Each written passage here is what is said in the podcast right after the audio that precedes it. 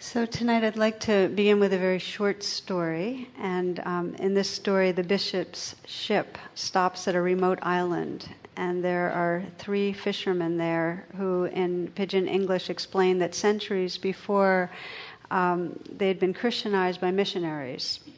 And they asked this bishop, Do you know Lord? And, oh, the bishop asked them, uh, Do you know the Lord's Prayer? Because he's pretty excited to find that these guys have been Christianized.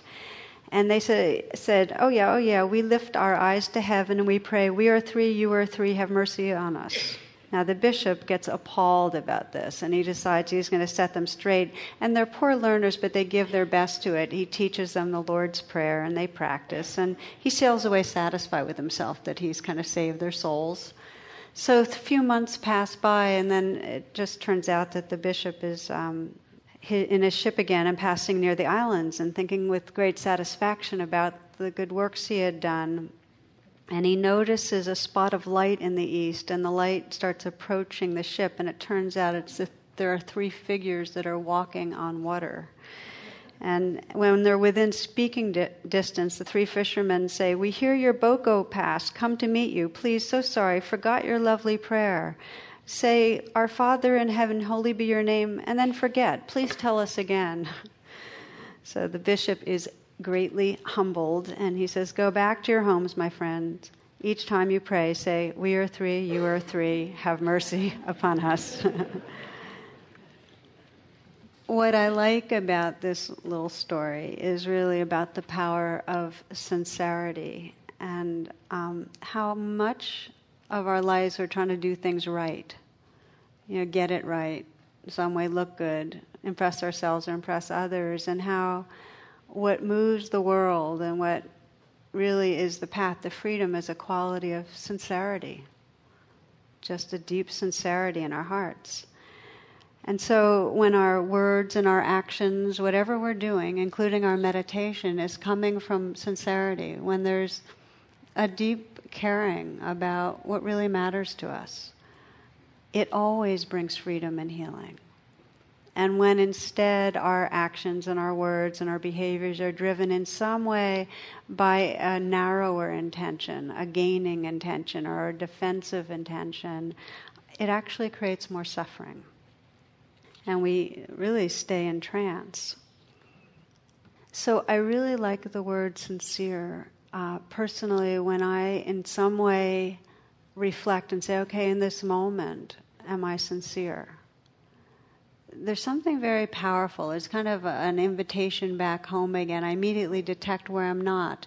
Not in some way being cynical so much, but in some way not being truly at home in my heart.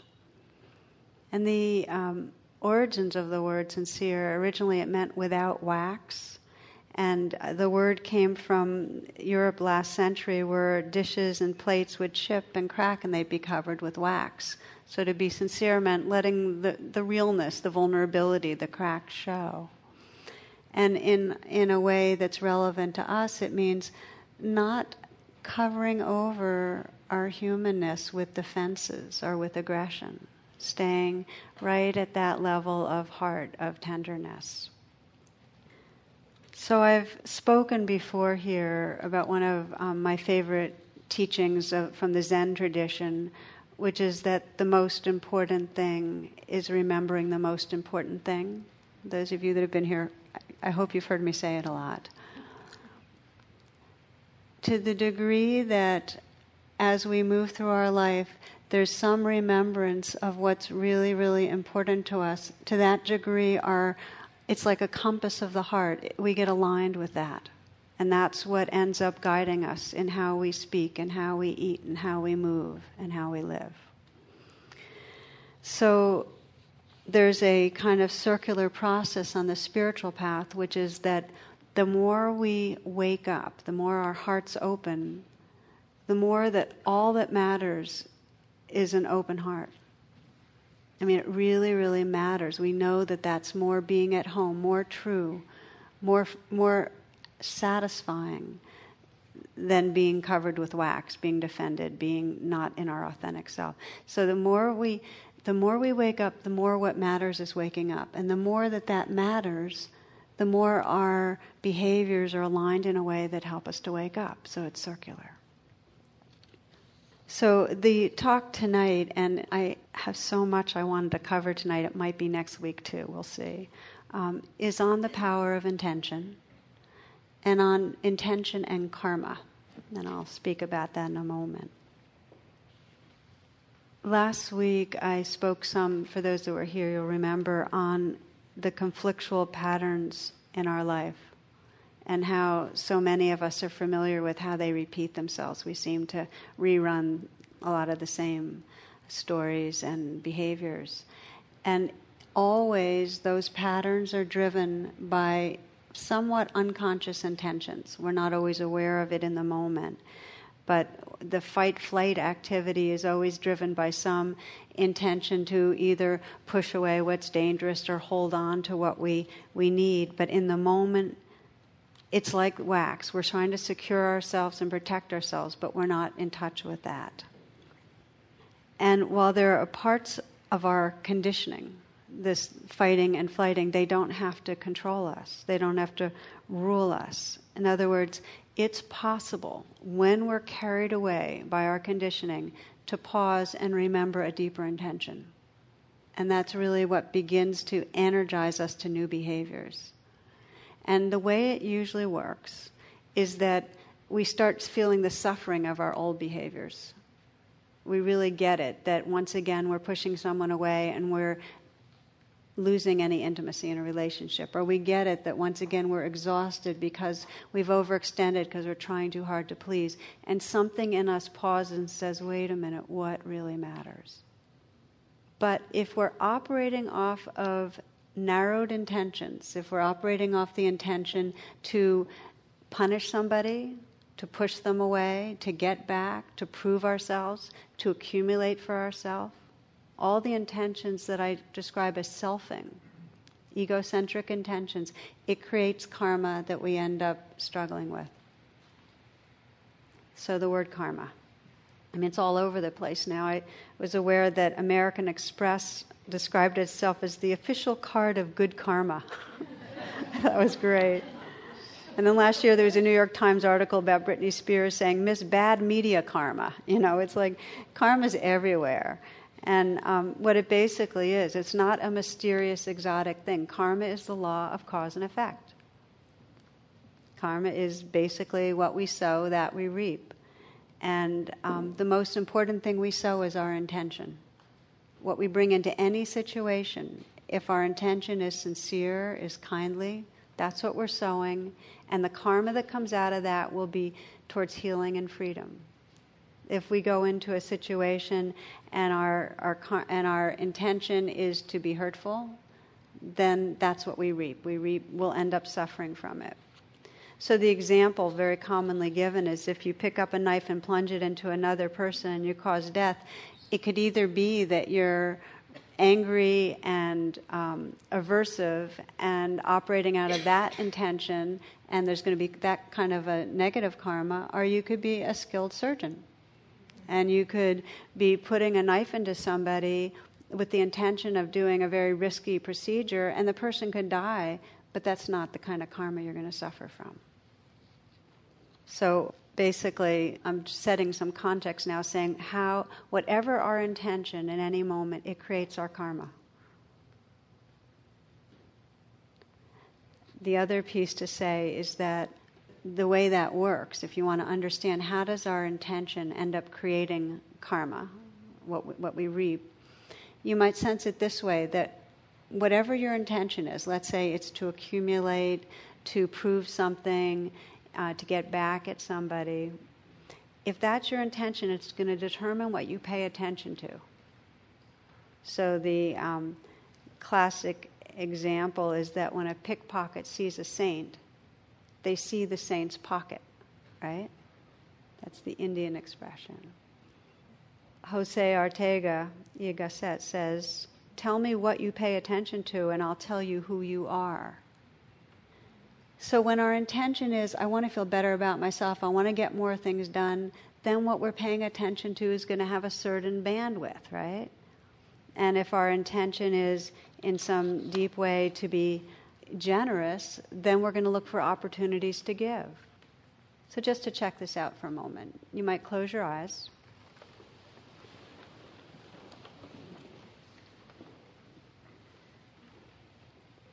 And I'm just going to give you two words to reflect on. And the first word is trouble.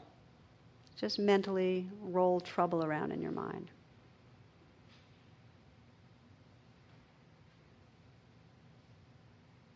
And just notice what happens.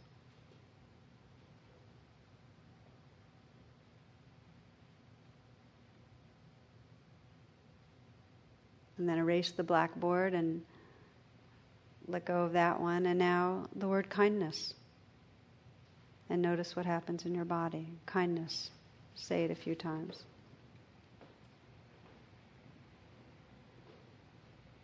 These are just two words plucked out of thin air, but just notice how your whole body receives them. And just sensing the power of certain repeated thoughts to affect your whole system. And then we can wonder well, what do we think about regularly? What is the theme or tone of our familiar cocoon of thoughts? Scientists now understand that neurons that fire together wire together, so our habitual thoughts create a whole body mind experience. So, back to this reflection now. The way Buddhist psychology describes it is that before every thought, like trouble or kindness, there's an intention. There's some intention in us to make ourselves safe or to get more for ourselves or to be helpful. And then we have these thoughts that create our whole body mind experience. And from the Chinese Buddhist text, it reads this From intention springs the deed, from the deed springs the habits, from the habits grow the character, from the character develops destiny. This is a familiar chain for some of you because I've, I've given something proximate to that before. So, again, from intention, we have intention to have something happen in some way. We'll have the thoughts that go around, and that creates the deed. And then the deed ends up, from the deed springs the habits, from the habits grow the character, and from the character, the destiny. So, intention creates our life experience. What we're going around intending, what's motivating us, creates our life experience. And each of us knows what painful karma really means. We know the pain that we live with as a result of unwise actions. When we've been in the grip of, you know, intention to protect ourselves or to push others away, when we've acted in ways that have deceived, when we've acted out of anger, when we've been too preoccupied to show up for a loved one, when we've hurt ourselves with addictive behavior, we know that these actions, when they're driven by craving or fear, end up creating a karma that we end up suffering with. Now here's the other principle is that about karma is that you can't change the past. You can't do anything about the fact that you've been conditioned to have these intentions, you've done these actions, and they've caused harm and it's painful. There's nothing you can do about the past. No matter whether you are a serial murderer or just you know, in some ways, we're inattentive in bringing up your children in a way you would. It doesn't matter, you cannot change it. But where we do have possibility is that we can start again in any moment by sensing a deeper level of intention and creating a new karmic pattern. And this is the whole gift and invitation of meditation. You can't change anything about the past. You can create more karma by ruminating over it and punishing yourself or other people for it. But you can't change anything that happened even three minutes ago. But this moment is infinite with its possibility if we're willing to pause and really sense what matters and let what really matters then guide our thoughts and our actions. Does that make sense? The possibility in this moment when you begin to get that, that everything you do has an effect, every thought you have kind of deepens these kind of neural pathways towards either anger or generosity and friendliness. Every thought. Then it creates a real motivation to pause and drop in more deeply and sense who am I really and what do I really care about? And what are the thoughts that are going to then move towards the kind of karma that really has to do with celebration and spontaneity and love and healing? So the Navajo believe that each day a new sun is born, and to honor the sun, we must start again and make our day sacred. Each day a new sun is born, and to honor the day, to honor the sun, we must start again and make what's happening here sacred. So, the beauty in that is that no matter what's happened in the past, there's a new sun each day and each moment, really. There's not a moment that we don't have this possibility of starting fresh. And for me, the key is this word sincerity.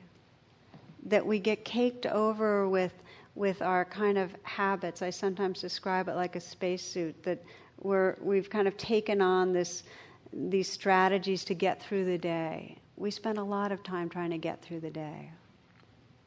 And our intentions, it's not that they're evil or bad, but our intentions are narrow. Okay? Accomplish this, take care of that, avoid this bad thing from happening. And our thoughts are all circling around those narrow intentions.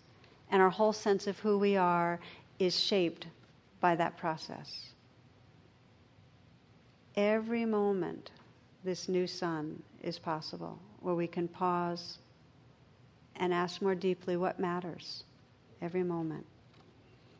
So there's two facets to this path of, of being intentional that really can basically free us from past karma. And so the two facets are the first one is that there's a consciousness to our intentionality. In other words, you can be intentional about proving yourself or competing or beating people or protecting yourself, but not be conscious of it. So, one quality that's really important on this path of being more intentional is a quality of deliberateness or consciousness. It's purposefulness, and it's the reason that a purpose driven life is so popular because there is a power to purposefulness. And um, it's interesting, one of my friends is very involved with training uh, salespeople and if you've read um, Malcolm Gladwell's book Outliers, you'll be familiar with this, and there's a lot more literature on it. There's a lot of research now on what makes for mastery, whether it's mastery as a salesperson or as an athlete or as in anything. There's just all this research on mastery. And what they say is that once you're beyond a certain threshold of intelligence and skill level, in other words, you have to have some good skill and good intelligence, then it doesn't matter that you have more to make you highly successful. What matters is the, is the quality of deliberate intention. That if, you're, if you practice in a deliberate way, whatever the skill area is, if there's a deliberate quality, that's what creates the mastery. So the second element, the first element of intention is this deliberateness, that you get very conscious of your intention. And if it's an intention to be free, to let go of blaming, to be more kind, that it becomes very deliberate. Okay? The second quality is the content, of course. You can be very purposeful about accumulating wealth or punishing others or controlling people as much as you can be deliberate and intentional about spiritual freedom. So, the content. Lily Tomlin put it really well. She said, even if you win the rat race, you are still a rat. that's good. So, in the Buddhist tradition, there's three ways that we cultivate this power of deliberate conscious intention. And I'm going to review the three ways, and this is why I'm not sure how much have time for tonight. But the three ways are that we have a practice of contemplating our long term intention, what's sometimes called aspiration. just as we do in class when we have that reflection. So I'll go more into that. The second way that we uh, cultivate intention is in our daily meditation, being witnessing our attitude towards what's happening. Because often in meditation, the intention can be just to numb out or get rid of pain. So to use our daily meditation. And then the third way is to practice setting your intention and arousing it in difficult circumstances, in ones where you're most coming from a narrow intention. So those are the three areas. So we'll start with the first, which is contemplating what we're most fundamentally dedicated to. And um, in the Bodhisattva path, that's the path of an awakening being, this, is, this setting the compass of the heart is absolutely integral to freedom. Our conditioning is to forget. Our wants are layered. On the surface, we might want just to feel um, less stress and to get things done so we feel better about ourselves, but on the deepest level, we might, might want spiritual realization. They're layered. So, on the Bodhisattva path, there's an actual practice of contemplating and asking the question what really matters the power behind intent, by the way, is aspiration. So that, in other words, intent tells us what we care about. So I intend to be loving or to be understanding. But aspiration is the feeling of being loving, it's the feeling of understanding. So, in this first part, this training in establishing our intention, it takes, it's a meditation unto itself. You might notice that at the beginning of class, when I ask you, So, what do you really intend for tonight? What's your deep aspiration? You might notice that the mind's kind of swirling, and you might have some words that you're saying, like, I want to feel more peaceful or more loving. But it's, it's kind of more mechanical, like you're not really in touch with that sincerity I was talking about. And if I asked you at the end, after you've sat for a while and gotten very quiet, it would be more of a visceral sense of aspiration, like, oh, this quietness is precious. I love this quality of presence. This is what I care about. And it would be more heartfelt. So, part of this practice of contemplating what matters is getting quieter and quieter so we connect in a deeper way to what we care about. In the East, spiritual realization is if you ask somebody, they'll very quickly tell you that. It's more, uh, at least in the culture, I don't know how much it's deep in the psyche, but in the culture, if you go to any city or village and you say, Well, where's the local saint? What they'll do is they'll point the way, or they eagerly will take you there themselves. I mean, it's just a part of the culture, spiritual realization. But if you go to, um, you know, Montgomery Mall and say, Where's the local saint? You know, it's like, it's, it's not in our culture. That's not necessarily what comes to mind. And yet, deep down, and I think the suffering of our culture is really an absence of the sacred. I think there is a yearning, but there's a disconnection from that. And we're, a, we're an ADD culture, to use a kind of common term, where our attention is easily tugged around, and we're stressed and we're speedy and we're distracted. So we don't often come home to that sincerity about what most really matters. It's sometimes only when something really, really challenging has happened in our life and we've been kind of hit a wall or something, or we've been very, very hurt or very, very, um, in some way, inspired.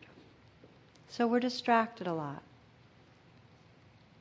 This is Wendell Berry. He says, If we are serious about peace, then we must work for it as ardently, seriously, continuously, carefully, and bravely as we now prepare for war.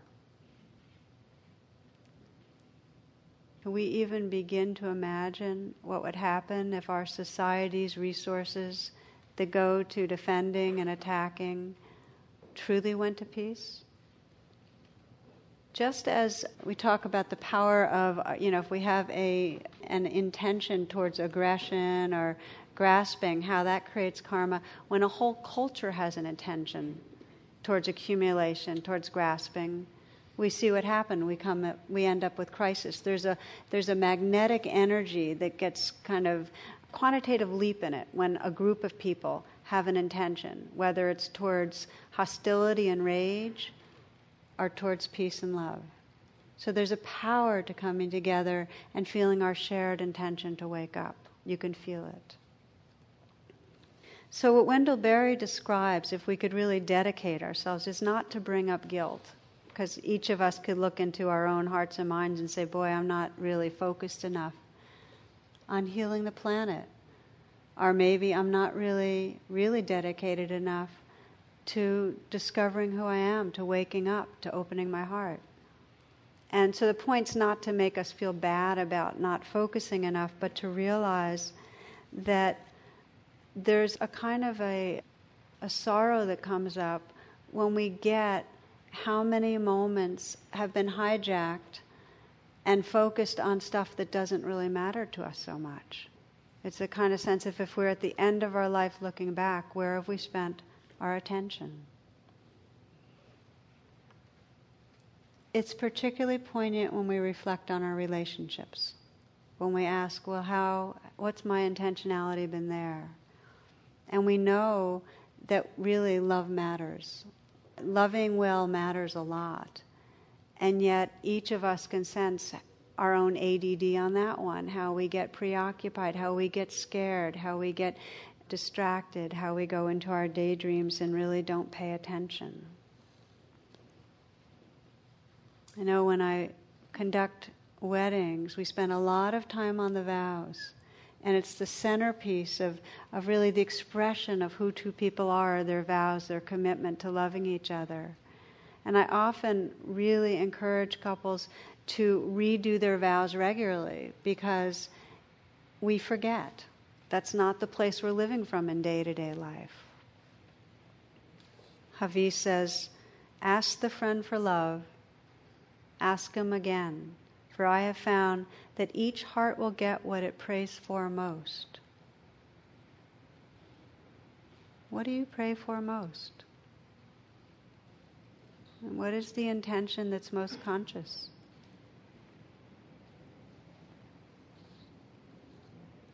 This is a, a story, it starts with a, a mother saying to her son, Hurry up, Noah. Noah, let's go. Come on, Noah. I implored my four year old son. If he does not get his sneakers on more quickly, how will I ever manage to do our errands and make it to the park in time for him to play before lunch? Brown eyes large and serious, Noah looks up at me. But I want to feed my horsey, he insists. Will you help me? We have to go, I want to say. We'll never get to the park. But before I say another word, a story that a friend told me comes to mind. My friend had heard the story from a young widower of her own late friend, Susan. When Susan was pregnant for the first time, she found out she had cancer. She miraculously gave birth nonetheless to a healthy baby girl. But as the months passed, she and all those dear to her realized that she wasn't going to win the battle. She was dying. And during the first year of her baby's life, the only year she would live to experience, Susan had a constant refrain I have Noah time to rush. I have no time to rush. Here, no, I say now with a smile, showing him the toy carrot. Horsies love carrots. Delighted, Noah holds the carrot out to his toy horse. Here, Horsey, he says, his eyes are even bigger now and his face is radiant. He's so beautiful, I realize. And how long, after all, will he be asking me to help feed his imaginary horse?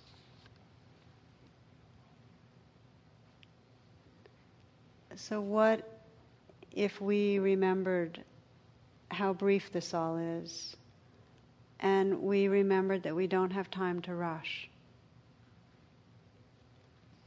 So, one of the um, great reminders that really can help us develop the power of intention, a deliberateness, and a depth is impermanence. Uh, I remember when I read the Carlos Castaneda books being really struck by the phrase death as an advisor, that death is always sitting on our left shoulder, and when we make when it makes even the slightest gesture, how petty things can seem, it just fall, the pettiness falls away. When we remember the truth that this is passing, that it's fleeting, that things we thought would last forever, people we thought would just be around, or that we'd be in certain places, doing certain work, in a certain kind of body, it all passes. When we remember that, our intention can get more deliberate and deeper.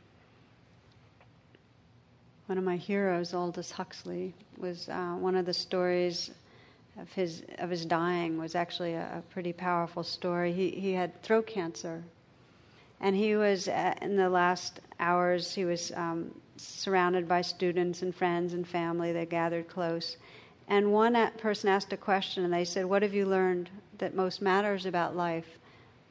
And he couldn't speak loud because of his throat, but he whispered, and they all leaned in. And what he said was, "Be kinder." Just that. So it's an inquiry when we sense what matters. How would how does death and impermanence inform us? Because there's a wisdom in it. So this is the same transmission, this teaching that we get in all the spiritual traditions or in the best books and so on, which is don't wait for the diagnosis. You just don't wait. No matter what you think you're waiting for, don't wait.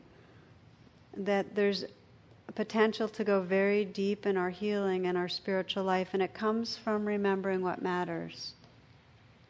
That in the moment we're remembering what matters, we're more at home in the sincerity of our being. So just we'll do our, a first reflection tonight. We might do another one if we have time, which will be similar to what we do when we open class. Just to close your eyes, if you will. And sit in, this isn't a long reflection, but sit in whatever way is comfortable for you.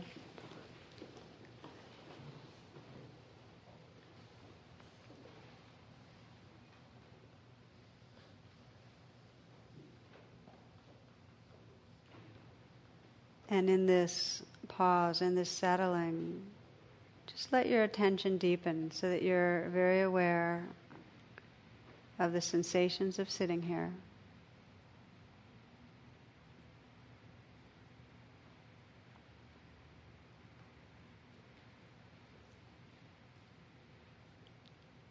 Aware of the sounds.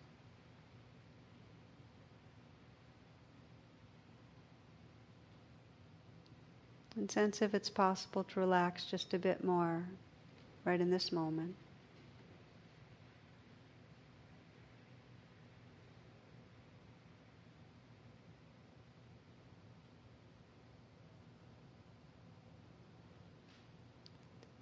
Imagining that you're in your current physical state, but that you know you just have a few days left on planet Earth.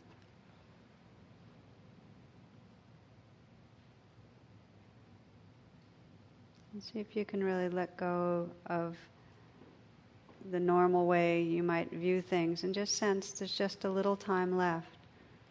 What would be most important? On how you live these days.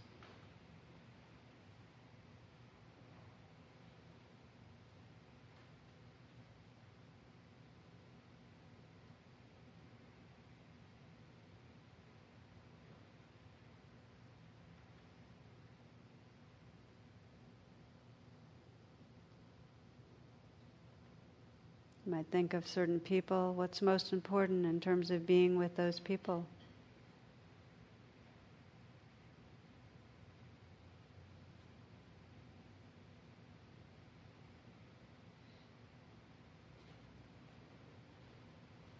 and what's most important in how you are with your own inner life. How do you want to treat yourself, be with yourself, pay attention to yourself?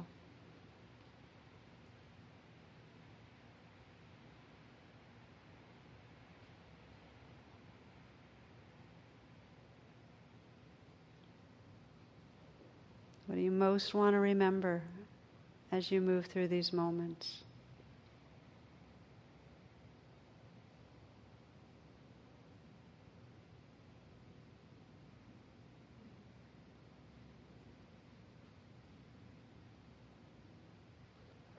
There's just a little shift in perspective. If you're at the end of your life and looking back, what would you like to see about how you lived your life?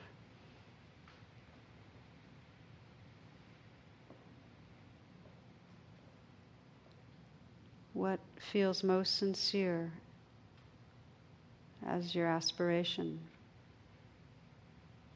for how you live your moments?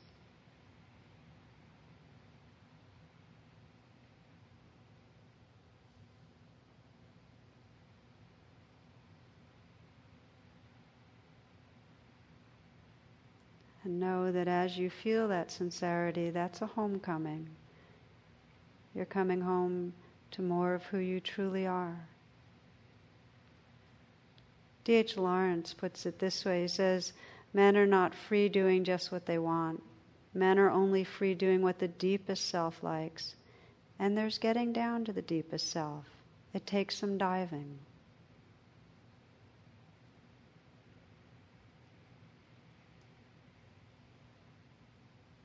So, in this first part of the training and aspiration, we begin to create some space and get quiet and really reflect and touch in as direct a way as we can what matters. And let this be the compass of the heart that can guide us.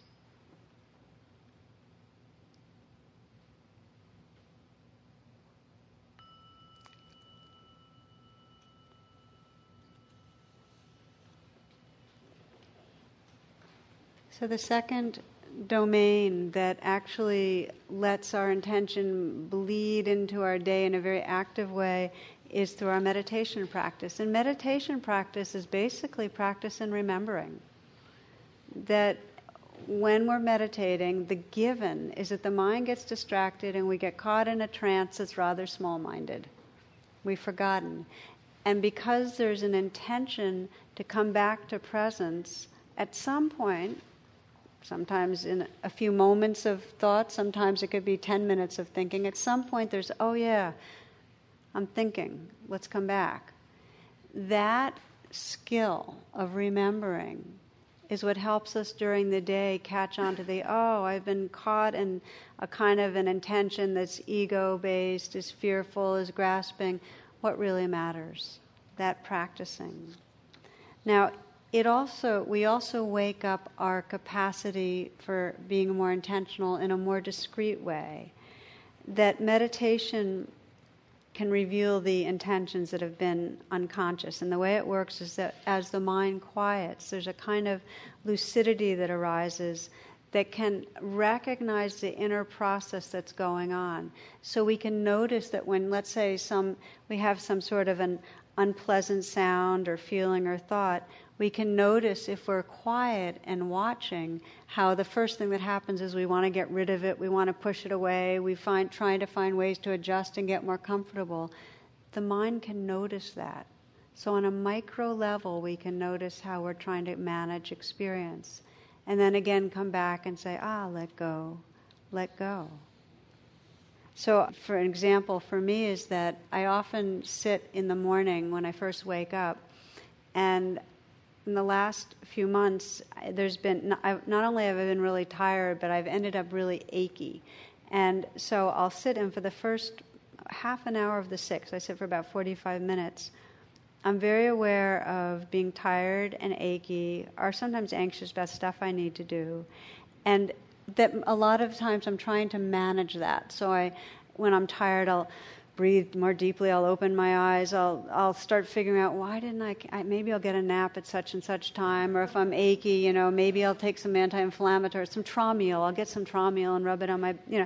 So for the first while, there's unpleasant stuff happening, and I'm caught in it, and my intention is just to manage it, to control it, to get rid of it, okay? But then because I'm sitting still and in that stillness there's an intention to notice what's going on, I start noticing, oh, I'm trying to control unpleasant experience. What really matters here? Oh, it's being with. It's saying yes to whatever it is like, saying yes to the tiredness, to the achiness. And then there's a deeper quietness. And in that saying yes, there's a profound quality of freedom. As long as I'm trying to manage the experience, even if I'm successful in reducing a certain experience, there's not freedom. So, meditation itself can train you to notice what your attitude is towards what's happening.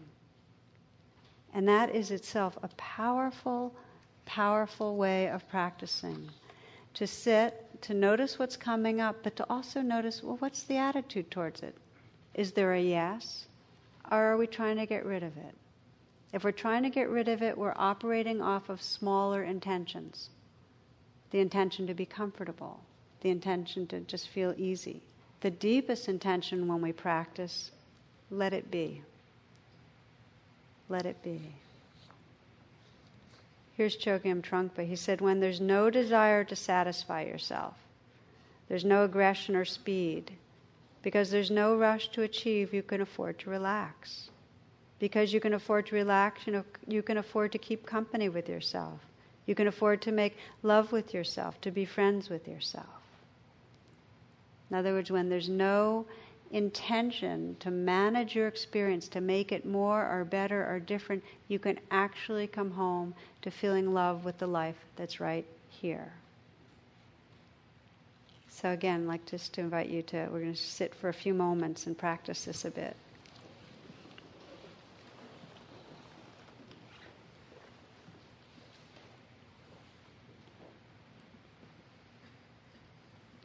So, in this short pause, in this short sit,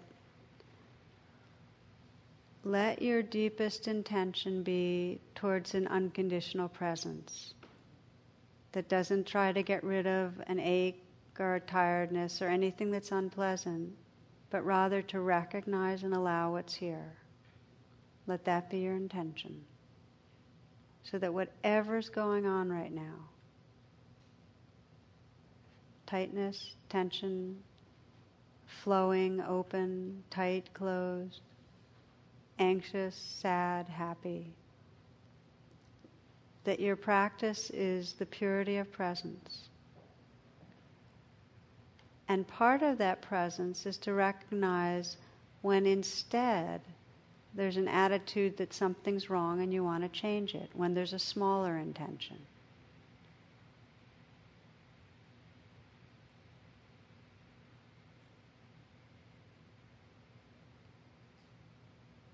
When difficulty arises, the inquiry is how am I relating to this?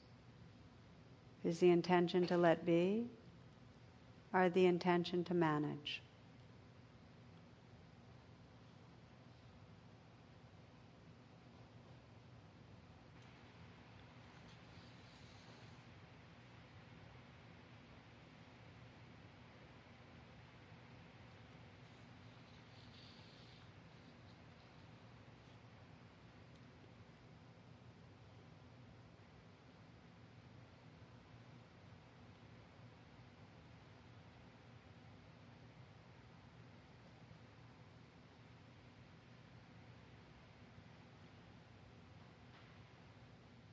Notice what's happening right in this moment.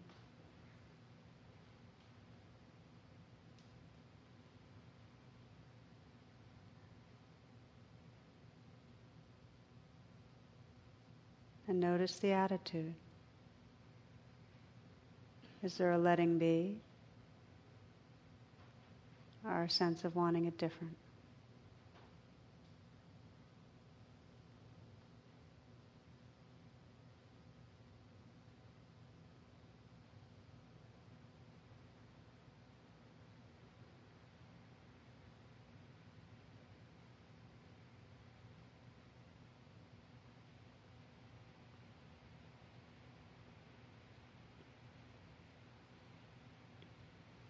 Sense what happens in these last few moments when you again reflect on the intention to absolutely allow life to be just as it is a surrendering presence.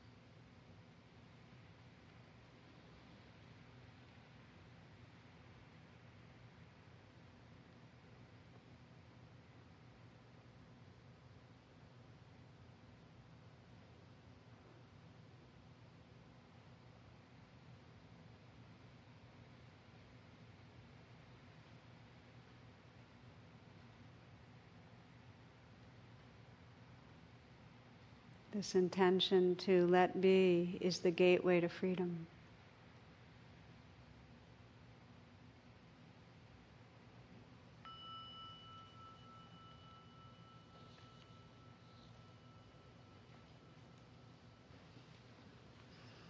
So, the first level of training to reflect on our, our life aspiration, to just daily bring that to mind 10 times a day. And then in our meditation practice, to have our intention towards presence and notice when we drift, notice the attitude, our other intentions that slide in there. Especially with meditation, it can easily be that we're using meditation to uh, numb out or to get away from anxiety or to control our thoughts. There's all sorts of lesser intentions than freedom itself.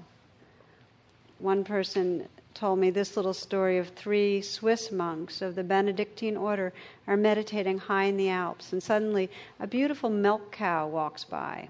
The first monk says, Hmm, this is Fritz's cow, I tell you.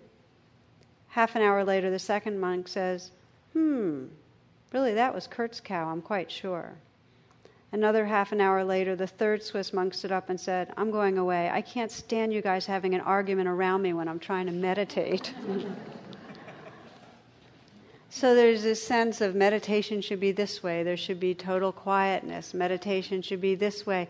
Crystal rainbows of light. Meditation should be that I'm free of anxiety. You know, it's like we have these ideas, and the intention is to create a certain state. But there's a deeper intention that really liberates us with practice, which is to remember to be here as well as we can and then to let everything be just as it is non interfering presence. Okay, the third area. When difficulty arises, how to kind of reset our intention, how to remember. And for most of us, whether it's ordinary stress or great stress going on in our lives, when we are stressed, it, those are the moments that our intention most gets hijacked. That's when we most forget what deeply matters to us. And we get into this kind of temporary, well, I got to take care of this, and then I'll go back to being spiritual, or then I'll go back to, you know, being generous and kind. But first, I got to get over the hump here. So, and a lot of it has a sense of trying to get through the day. It's like I'm too stressed out to get into the deeper stuff right now. I can't reflect on my Buddha nature. I really need to just pay this bill, you know? So, and then there's, of course, the way the Islamic saying of praise Allah and hook up your camel so he doesn't run away, that kind of thing. So the question is, well, what stops us from really remembering? And I think it's a really good inquiry in any moment what's between me and a really wise intention? You know, what's really going on? And usually what we come up with is we're too anxious. We're just too anxious to settle in and touch more deeply into what matters our system's too revved. So you might reflect on today and just sense today for a few moments of what was the predominant intention. And usually, as I say, it's unconscious, but just review your day and sense the activities and the kind of thoughts that were going on. And see if you can tune into what kind of intention was operative behind the lines.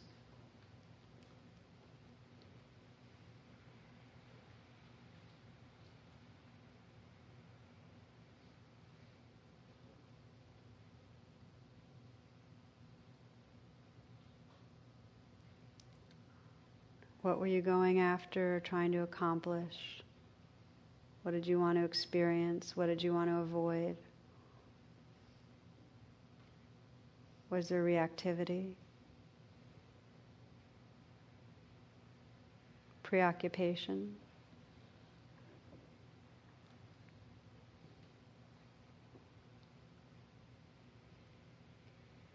Can you sense how there was a lack of conscious intention? Can you sense the unconscious intentions to defend or protect or get more comfortable? How they were really shaping your day?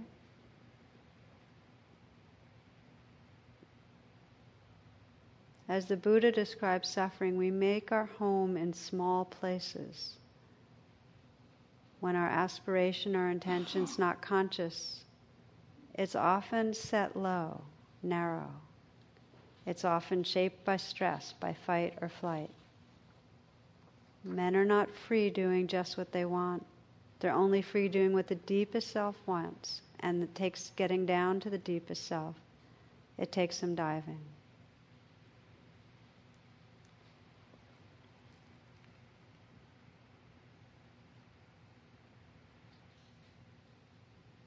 So we'll close a bit today. We're not going to get to dealing with difficulty, but I'd like to just invite you to look at today and take a moment to sense, just as you did earlier, if you were at the end of your life looking back, if you're at the end of this day looking back, what do you wish you had remembered a bit more?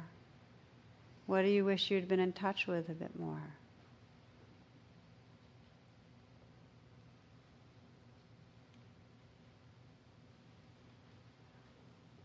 Would the reminder, there's no time to rush, have supported you in some way? Just check it out for a moment.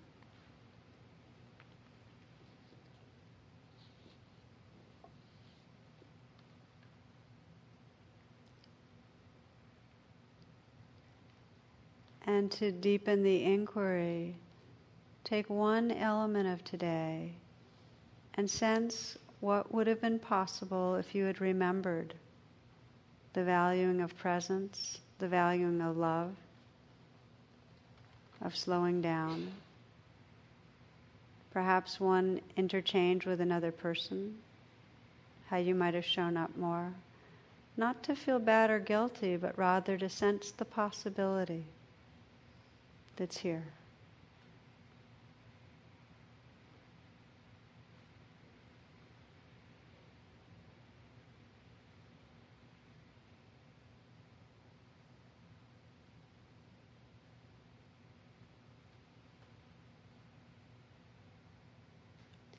Poet Rumi says, Sometimes you hear a voice through the door calling you, as a fish out of water hears the surfs come back.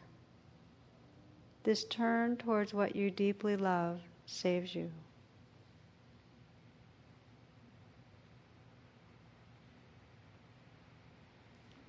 So we close this evening the way we open many classes by inviting that listening to our hearts and sensing as we continue through this week what is the intention or aspiration that we want to guide us.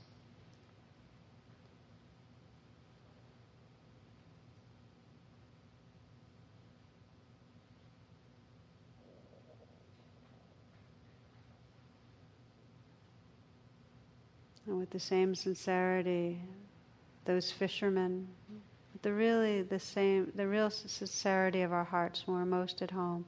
Just let that be an inner prayer, however resonates for you.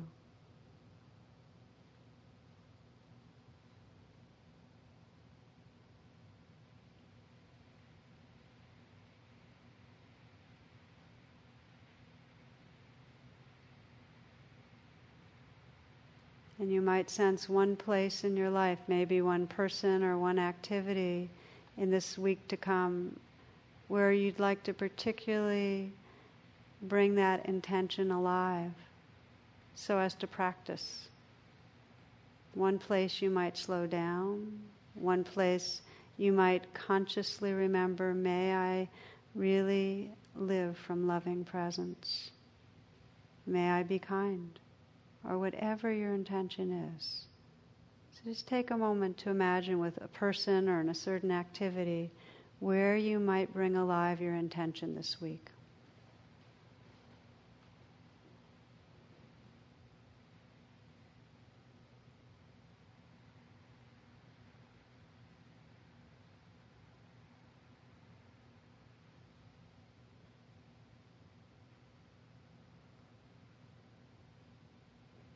Sometimes you hear a voice through the door calling you, as a fish out of water hears the surfs come back.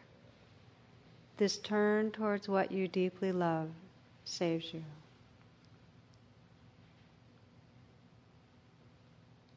Namaste.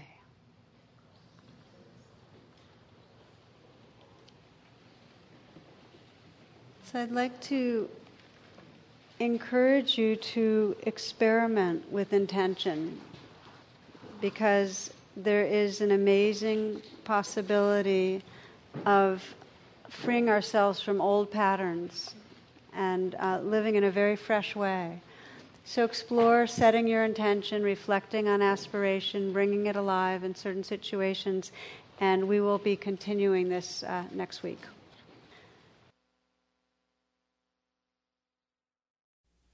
The teaching you have received has been freely offered. If you would like to contact the Insight Meditation Community of Washington to make a donation or to learn more about our programs, please visit our website at www.imcw.org.